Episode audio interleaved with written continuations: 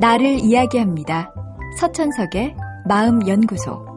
살다 보면 견디기 어려운 슬픔의 순간이 있습니다. 오랫동안 노력한 일이 수포로 돌아가거나 사랑하는 사람을 잃거나 멀리 떠나보내야 할 때 슬픔은 해일처럼 밀려와 버티고 버티려 해도 우리의 무릎을 꺾고 우리 눈앞을 뿌옇게 흐리게 합니다. 어떤 일과 사람에게 시간을 들이고 마음을 주었다는 건 내 일부를 상대에게 떼어준 것입니다.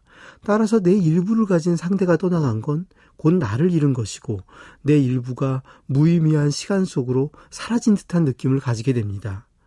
이런 슬픔에 빠진 분들에겐 종종 마음을 담은 위로조차 받아들이기 어려울 수 있습니다.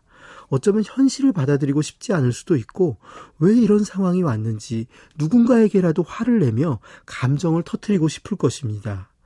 그런 부정과 분노의 시간이 지난 뒤에야 슬픔의 시간이 올 것이고 그때 비로소 위로가 필요할 겁니다. 슬픔의 시간을 보내는 분들께 전 마음껏 울어보도록 권합니다. 눈물은 내면에 쌓인 정리되지 않은 감정들을 씻어서 내보냅니다. 굳이 울음의 이유를 찾을 필요는 없습니다. 눈물이 올라오는 게 바로 이유입니다. 이때 우는 사람의 옆에서 그만 울라고 다 잘 될 거라고 말하는 건 좋지 않습니다. 울어도 된다고, 우는 모습 그대로도 괜찮다고 옆을 지켜주는 편이 더 낫습니다.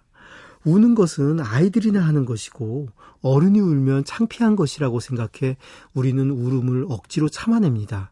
참아내느라 에너지를 다 써서 정작 살아갈 힘은 잃고 마는데도 그저 참고만 있습니다. 울어도 괜찮습니다. 울 수 있다는 것이 더 아름다운 겁니다. 그런 감정을 갖고 있기에 사람이고 그런 감정을 갖고 있기에 삶을 역동적으로 만들어갈 수 있는 겁니다. 누군가 울고 있다면 그대로 옆에 앉아 계십시오. 어색해 하지 마세요. 그리고 상대방이 다 울고 난 다음에 등을 토닥이거나 손을 잡아주세요. 때로는 행동이 말보다 더 강한 메시지입니다. 위로는 신체 접촉을 통해 가장 잘 이루어집니다.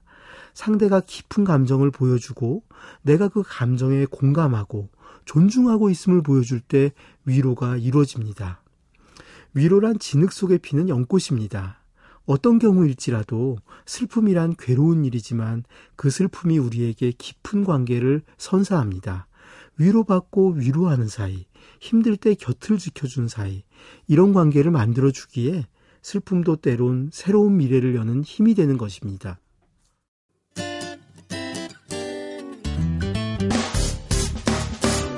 기쁠 때면 내게 행복을 주는 슬플 때면 나의 눈물 닦아준 Radio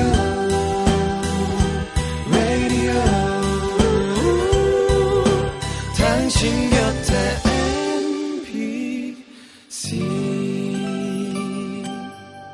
MBC 라디오는 미니와 푹 TuneIn 어플리케이션을 통해 모든 스마트 기기와 PC에서 청취가 가능하며 팟캐스트로 다시 들으실 수도 있습니다.